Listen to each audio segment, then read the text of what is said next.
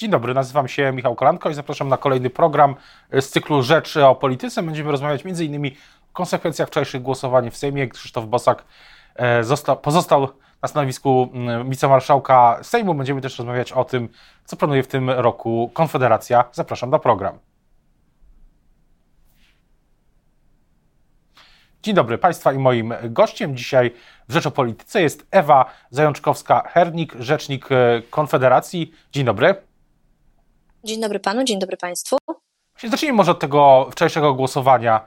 E, jaki jest Pani taki pierwszy, pierwszy komentarz do, do tego, że Krzysztof Bosak pozostał e, wicemarszałkiem Sejmu? To było coś, czego Państwo Konfederacji się spodziewali, czy raczej nie?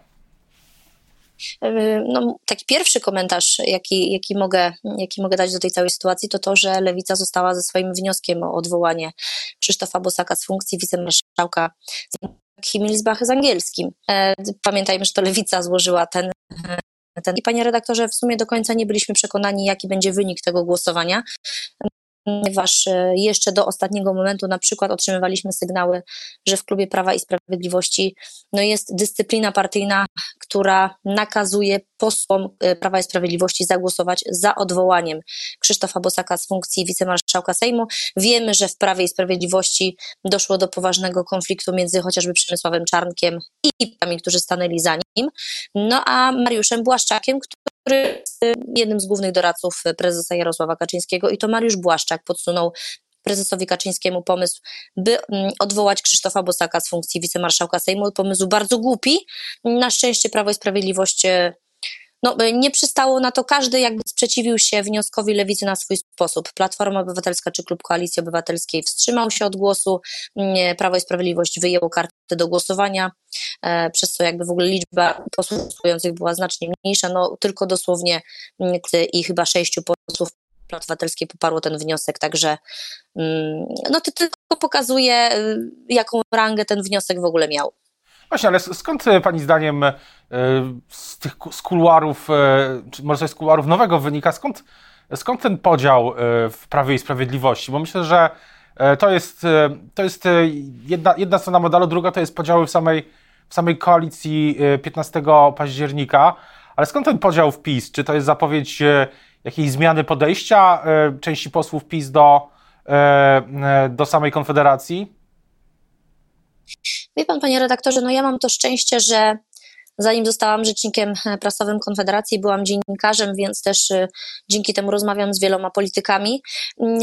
Ale to chyba też nie jest żadną tajemnicą, że w Prawie i Sprawiedliwości jest duże rozgoryczenie w związku z wynikiem wyborów, bo choć Prawo i Sprawiedliwość rzeczywiście ma największy klub parlamentarny w Sejmie, no to nie ma zdolności rządzenia i nie ma żadnej zdolności koalicyjnej, co pokazał fasadowy rząd premiera Mateusza Morawieckiego, który, który trwał zaledwie dwa tygodnie.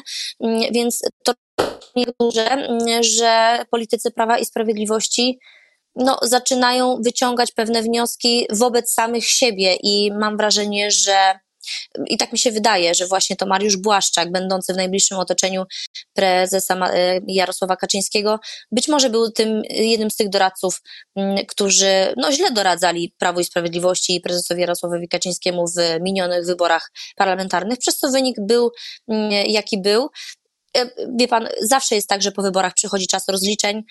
W Prawie i Sprawiedliwości chyba jeszcze nie nadszedł, być może dopiero się zaczyna, być może dopiero politycy Prawa i Sprawiedliwości zaczynają wyciągać wnioski z tego, co się, mm, co się dzieje, czego przykładem może być e, e, wypowiedź Przemysława Czarnka, który powiedział, że przez to, że jeżeli odwołają Krzysztofa Bosaka, no to oni sami doprowadzą, czy znowu wzniecą wojnę na prawicy, a to nie o to chodzi. Mm, także też, panie redaktorze, widzimy, że będzie walka o rząd dusz na prawicy, również w Prawie i Sprawiedliwości i są politycy, którzy przymierzają się do tego, by objąć schedę po prezesie Jarosławie Kaczyńskim.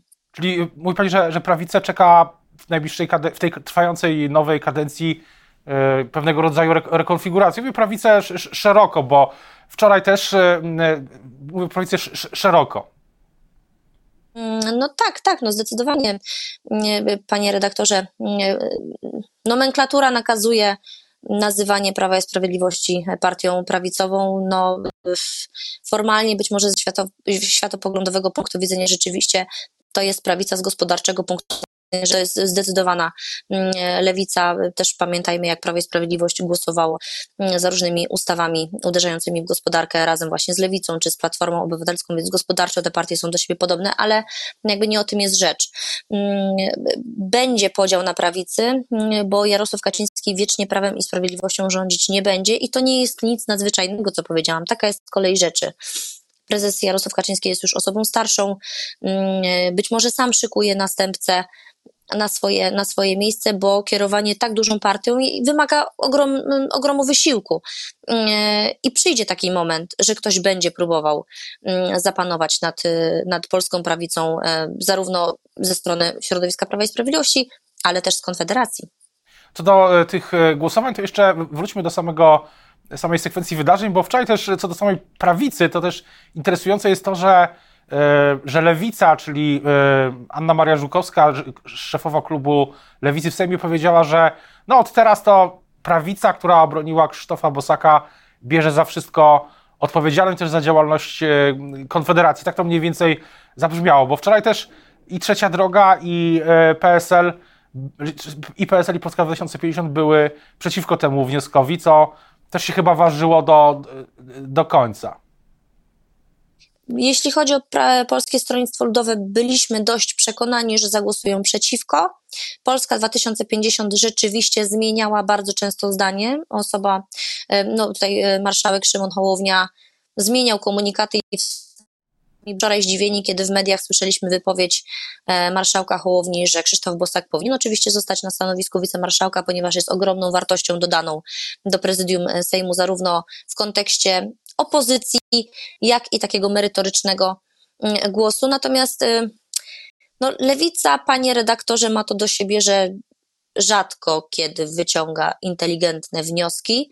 Mm, Platformy Obywatelskiej nie posądziłabym o bycie polską prawicą, a to również sytuacja, w której Platforma Obywatelska wstrzymała się od głosu, no, doprowadziło do tego, że Krzysztof Bosak dalej jest wicemarszałkiem, bo pamiętajmy, że to głosowanie nie da się tego rozdzielić na to, że ta partia albo ta partia zadecydowała o tym, że Krzysztof Bosak jest wicemarszałkiem. To była cała sekwencja mm, tego głosowania i, i trzeba na to patrzeć, myślę, holistycznie. No a lewica, jak to lewica, często wyciąga błędne wnioski. Ale też e, wczoraj też głosowanie nad e, immunitetem e, posła, posła Grzegorza Brauna i tak w tym kontekście się zastanawiam, czy, czy Państwo też wyciągnęli wnioski z, z tej sytuacji w Sejmie z, z, z gaśnicą. Mówi pani, że lewica nie wyciąga wniosków, a czy Konfederacja je, je wyciąga? Czy były jakieś rozmowy z posłem e, Braunem na ten temat? No, bardzo dużo rozmawialiśmy z posłem, e, z posłem Braunem. Poseł Braun też poniósł, myślę, bardzo dużą odpowiedzialność za, zarówno ze strony mm, prezydium Sejmu, jak i samego klubu Konfederacji, bo poseł Grzegorz Braun dalej jest zawieszony w prawach y, członka klubu Konfederacji, y, pozbawiony uposażenia poselskiego. Y, teraz jeszcze dodatkowo będzie miał odebrany immunitet, więc myślę, że konsekwencje jego czynu są bardzo, bardzo duże.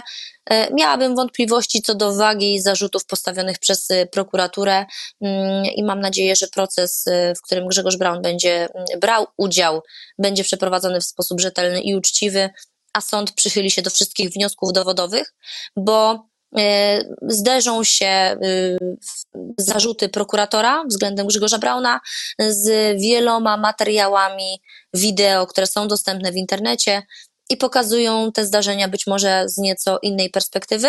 No a też pamiętajmy, panie redaktorze, że mm, w historii polskiego parlamentaryzmu wielu posłów dokonywało specyficznych happeningów.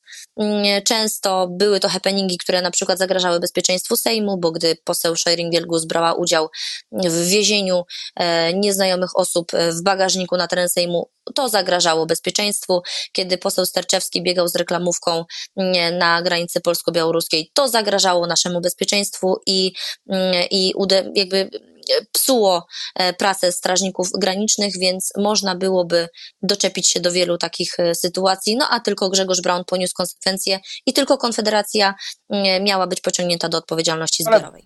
chyba, chyba, konse chyba konsekwencje najbardziej podniosła właśnie Konfederacja. Mówi pani, e, wspomniała pani wcześniej, że zanim, była, zanim została pani politykiem, polityczką, jest, była pani dziennikarką, to też wie pani, jak ważne w polityce są kwestie wizerunku, tak? Była taka, jest, jest taka teza, że poseł Brown po prostu zgasił potencjalny impet polityczny Konfederacji w tej, w tej nowej kadencji. Pani by się z tym zgodziła?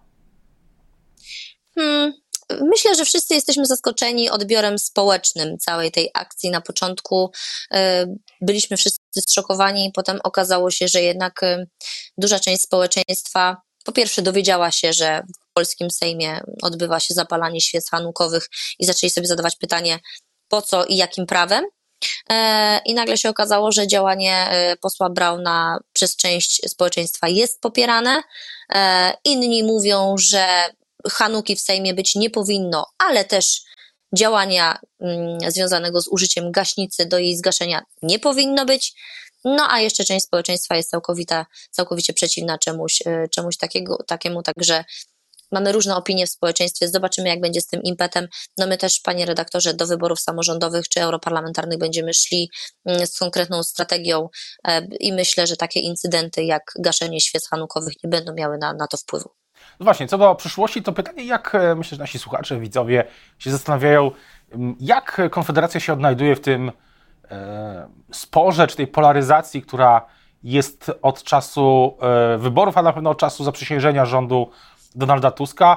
Ten spór, który toczy się wokół praworządności, który też wydaje się, że próbuje narzucić sama mm, Platforma jako taka e, organizująca życie polityczne e, sprawa. Premier Tusk mówi, że nie ma, nie ma dualizmu prawnego, jest, e, jest albo prawo, że, że wszystko jest zero-jedynkowe. No jak w tym wszystkim odnajduje się, czy się odnajduje mm, Konfederacja? Wiele wątków Pan poruszył dualizm prawny myślę, że jest bardzo delikatnym określeniem tego, co się dzieje w, obecnie w państwowych instytucjach.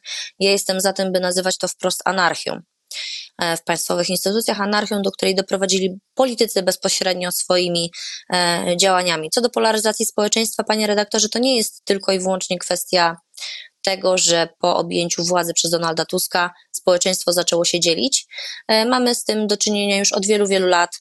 Mm, również kiedy Prawo i Sprawiedliwość e, rządziło, mieliśmy do czynienia z polaryzacją e, społeczeństwa. Słynna zasada dziel i rządź w polskiej polityce jest nagminnie używana przez polityków i wykorzystywana do tego, no, by właśnie tworzyć e, w społeczeństwie swoje grupy mm, poparcia, skłócać ze sobą społeczeństwo do tego stopnia, że przy rodzinnym stole nie jest w stanie ze sobą normalnie porozmawiać, mm, tylko kłóci się o nie wiem, konkretnych polityków, co jest w ogóle, mm, co jest w ogóle absurdalne. Mm, no a politycy świetnie się w tym odnajdują, e, bo dla kogoś może to zabrzmieć jako teoria spiskowa, no ale taka sytuacja społeczna jest idealną przykrywką do tego, by wprowadzać bardzo szkodliwe zmiany w prawie. Dobrze, ale właśnie wracając do samej, samej Konfederacji, jest, e, jest, e, czy, czy Konfederacja jest jakoś, odnajduje się w tym, w tym podziale, czy znajduje swój sposób na to, żeby E, przejść, własnym, e, przyjść własnym, z własnym komunikatem. Bo też, też jest taka teza, że, e, że ten podział jest korzystny i dla PiSu, i dla Platformy z tych prostych przyczyn, że wtedy, że jeśli jest, e, są dwie strony, no to nie ma ani, czy znikają inne partie w koalicji 15 października, ale też, że na prawicy, o której mówiliśmy, no jest tylko, jest tylko Donald Tusk i Jarosław Kaczyński. No, jest tej tezie sporo prawdy. Jeszcze bym dodała fakt, że w momencie polaryzacji społeczeństwa betonuje się swój elektorat, tylko betonowanie elektoratu ma to do siebie, że no w pewnym momencie stawiana jest granica tego elektoratu i już więcej e, wyborców pozyskać się nie da. My zdecydowanie uderzamy w tych wyborców, którzy są zmęczeni tym dualizmem politycznym, bo prawny dualizm, tak jak powiedziałam, to jest już jedna wielka anarchia w instytucjach państwowych, ale w polityce rzeczywiście mamy dualizm, cały czas mamy podział między Platformę a Prawo i Sprawiedliwość i partie, które gdzieś tam są przybudówkami tych największych organizacji politycznych, a my chcemy, e, by wyborcy, którzy są zmęczeni tą ciągłą wojenką polsko-polską, tym dualizmem politycznym, spojrzeli na nas i w nas znaleźli alternatywę e, jako partii politycznej, która chce działać propaństwowo, bo mimo tego, że wśród naszy, wśród Konfederacji, wśród konfederatów, może tak są ugrupowania czy ludzie o takim o poglądach mocno wolnorynkowych, liberalnych, niekiedy libertariańskich, no to jednak chcemy, by państwo funkcjonowało dobrze, sprawnie, służyło obywatelom e, i mamy nadzieję, że, że ludzie również spojrzą na nas w ten sposób. Na koniec jeszcze e, wątek dotyczący kampanii samorządowej europejskiej. Jakie są cele, cele Konfederacji w, w tym roku? E, bo też później oczywiście będzie prekampania prezydencka, ale skupmy się na razie na tych dwóch, dwóch kampaniach, czyli to, co, jaki jest, w jakim miejscu chciałaby być Konfederacja w, w 1 lipca tego, tego roku po wyborach samorządowych i po wyborach europejskich? No myślę, że idealnym scenariuszem byłaby sytuacja, w której mamy mm, e, kilku prezydentów w miastach, mamy y, przedstawicieli w Radzie Miejskiej, mamy przedstawicieli w sejmikach wojewódzkich i mamy przedstawicieli w Europarlamencie. No ale też patrząc realnie, panie redaktorze, to będą bardzo trudne wybory, szczególnie wybory samorządowe, bo wybory samorządowe wymagają zaangażowania tysięcy osób, to już nie są setki osób, to są tysiące osób, a też mamy świadomość tego, że to, o czym mówiliśmy nawet w dzisiejszej rozmowie, ten dualizm polityczny będzie jeszcze mocniej ścierał się w wyborach samorządowych z tego względu, że mm, jeżeli udało się nowej koalicji odbić władzę Prawo i Sprawiedliwości, to również taka tendencja będzie mm, w samorządach i będzie zaciekła walka o to, by, e, by odbić samorządy ze strony Prawa i Sprawiedliwości po stronie koalicji rządzącej, no a po stronie Prawa i Sprawiedliwości być może będzie walka o to, by utrzymać swoje samorządy, ale też odbić te, które należą mm, do Platformy Obywatelskiej czy, czy partii, mm, partii współpracujących z Platformą Obywatelską, więc my po raz kolejny będziemy tym klinem, mm, który będzie zwracał uwagę być może na zupełnie inne rzeczy, na zupełnie inny sposób funkcjonowania samorządów i będziemy starali się by Polacy w tych małych ojczyznach po prostu mieli wybór mm, inny niż między dżumą a cholerą. O tym, jak będzie, e, o tym, e, no myślę, że w tej kampanii padnie wiele mocnych, e, mocnych słów, takich w, w, i w tej kampanii samorządowej, i w, w europejskiej. Teraz e, będziemy je bardzo uważnie e, śledzić. Oczywiście 7 kwietnia wybory samorządowe i 21. Teraz bardzo już dziękuję za rozmowę Państwa i moim gościem dzisiaj była Ewa Zajączkowska-Hernik, rzecznicz, rzeczniczka Konfederacji. Dziękuję bardzo. Dziękuję bardzo za zaproszenie. Miłego dnia.